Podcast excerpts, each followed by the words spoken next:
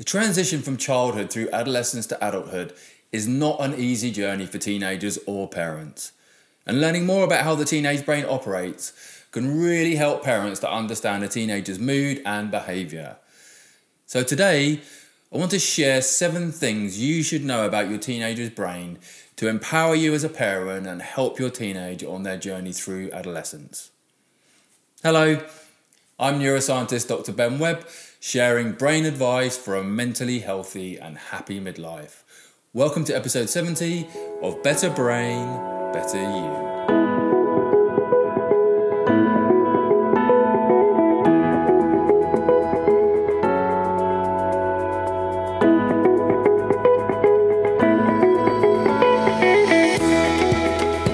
Thanks so much for joining me for today's episode on the seven things you should know about your teen's brain. I want to give you a free video workshop to watch in which clinical psychologist Dr. Zoe Webb and myself talk through how to use knowledge of the teenage brain to understand a teenager's behavior, how and how to connect and communicate with them and how to support their emotional needs as well. And you can watch this free video workshop, How to Parent the Teenage Brain, at ologyonlinecourses.com forward slash workshop. That's ologyonlinecourses.com forward slash workshop. Please do go and watch it. It really is a helpful parenting resource, particularly if you're struggling to connect with your teenager, and it's completely free as well. So, the transition from childhood to adolescence is not an easy journey for teenagers or for parents living under the same roof as them. In fact, watching your baby grow from a well behaved child into an adult with their own ideas about how life works can be a real cause of tension for many families. And learning more about how your teenager's brain operates and using this knowledge to inform your parenting is a really powerful parenting strategy, especially as we can all be quick to forget what we were like at their age. So it's really empowering to learn about what's actually happening in their brains and how this relates to their mood and behavior. And it helps you as a parent to understand why these changes have to happen and the biological reasons for each of them. So, the first thing to know is that your teenager is biologically programmed to strive for independence. It can feel like an act of rebellion specifically designed to hurt us as parents, but actually striving for independence is a biological change in the brain that all animals go through, not just humans.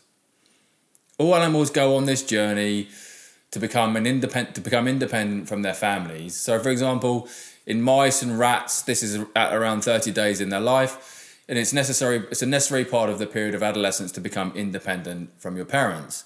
And to do that you need to forge your own identity establish yourself with your peer group test things out and explore. So second taking greater risks with their friends is just part of growing up. In the same way that your team will naturally strive for independence which you should support by the way they're also more likely to indulge in risk-taking behaviors especially when they're in an emotionally charged context, like, for example, being surrounded by their friends. So there's a huge amount of evidence that they are that teenagers are really susceptible to peer influence. So if you think about the risks we are worried about teenagers taking, smoking, binge drinking, experimenting with drugs, dangerous driving, they don't do those things on their own. They are taking those risks when they're with their friends. And there's a drive for them to do that because they are particularly sensitive to being excluded by their peer group. So, to avoid social, excu- social exclusion at any cost is their number one goal, and that might result in them being more influenced by their friends than other age groups are. So, third, aren't they just being lazy and irresponsible by staying up to the early hours and sleeping in till midday? Although you might be able to see how risk taking is a biological stage of growing up, Surely staying up late and constantly snoozing their alarm clock is just laziness, exacerbated by their refusal to go to bed at a sensible time. Well, from puberty to the end of teen of the teens, their circadian clock is actually programming, program, programming them to go to sleep and wake up around three to four hours later than adults. So for adults, melatonin, that's the chemical that helps us sleep, is produced at dusk when the light goes down but it's produced three to four hours later during the teenage years. So they are less sleepy in the evenings and are not ready to wake up in the mornings. So, asking your teen to get up for school early in the morning is really the biological equivalent of asking you as an adult to get up in the middle of the night. So, this is a problem as they are relatively sleep deprived when you wake them up at 8, 8, 8 a.m. in the morning. And chronic sleep deprivation is certainly not helping teenagers do their biggest job, which is to go to school. So we know how important sleep is for consolidation of memory and learning. It's all about strengthening the connections between their brain cells, a process which is chemically impaired when they are sleep deprived. So, this could also be the reason for the fights, too. Sleep deprivation really does make you emotionally impulsive. So, fourth, your team might, your team might look like an adult, but it doesn't mean their brain works the same way. One of the hardest parts of being a teenager is dealing with the fact that people around you are treating you differently and expecting more from you when you actually lack the mental capacity and experience of a fully fledged adult.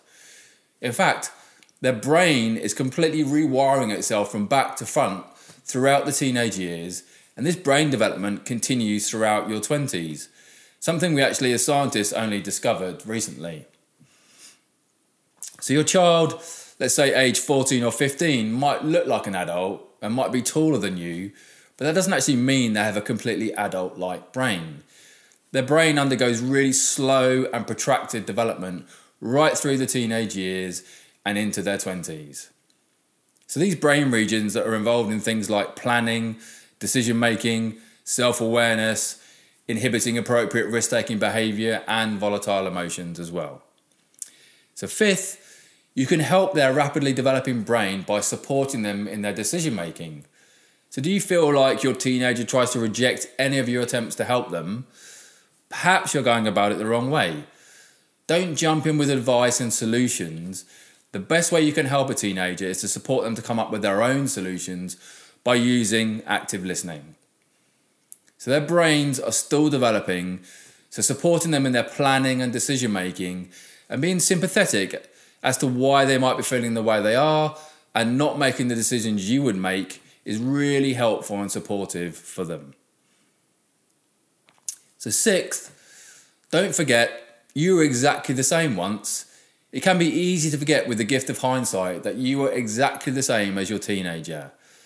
And if you don't believe this, read back over your diaries if you used to write them.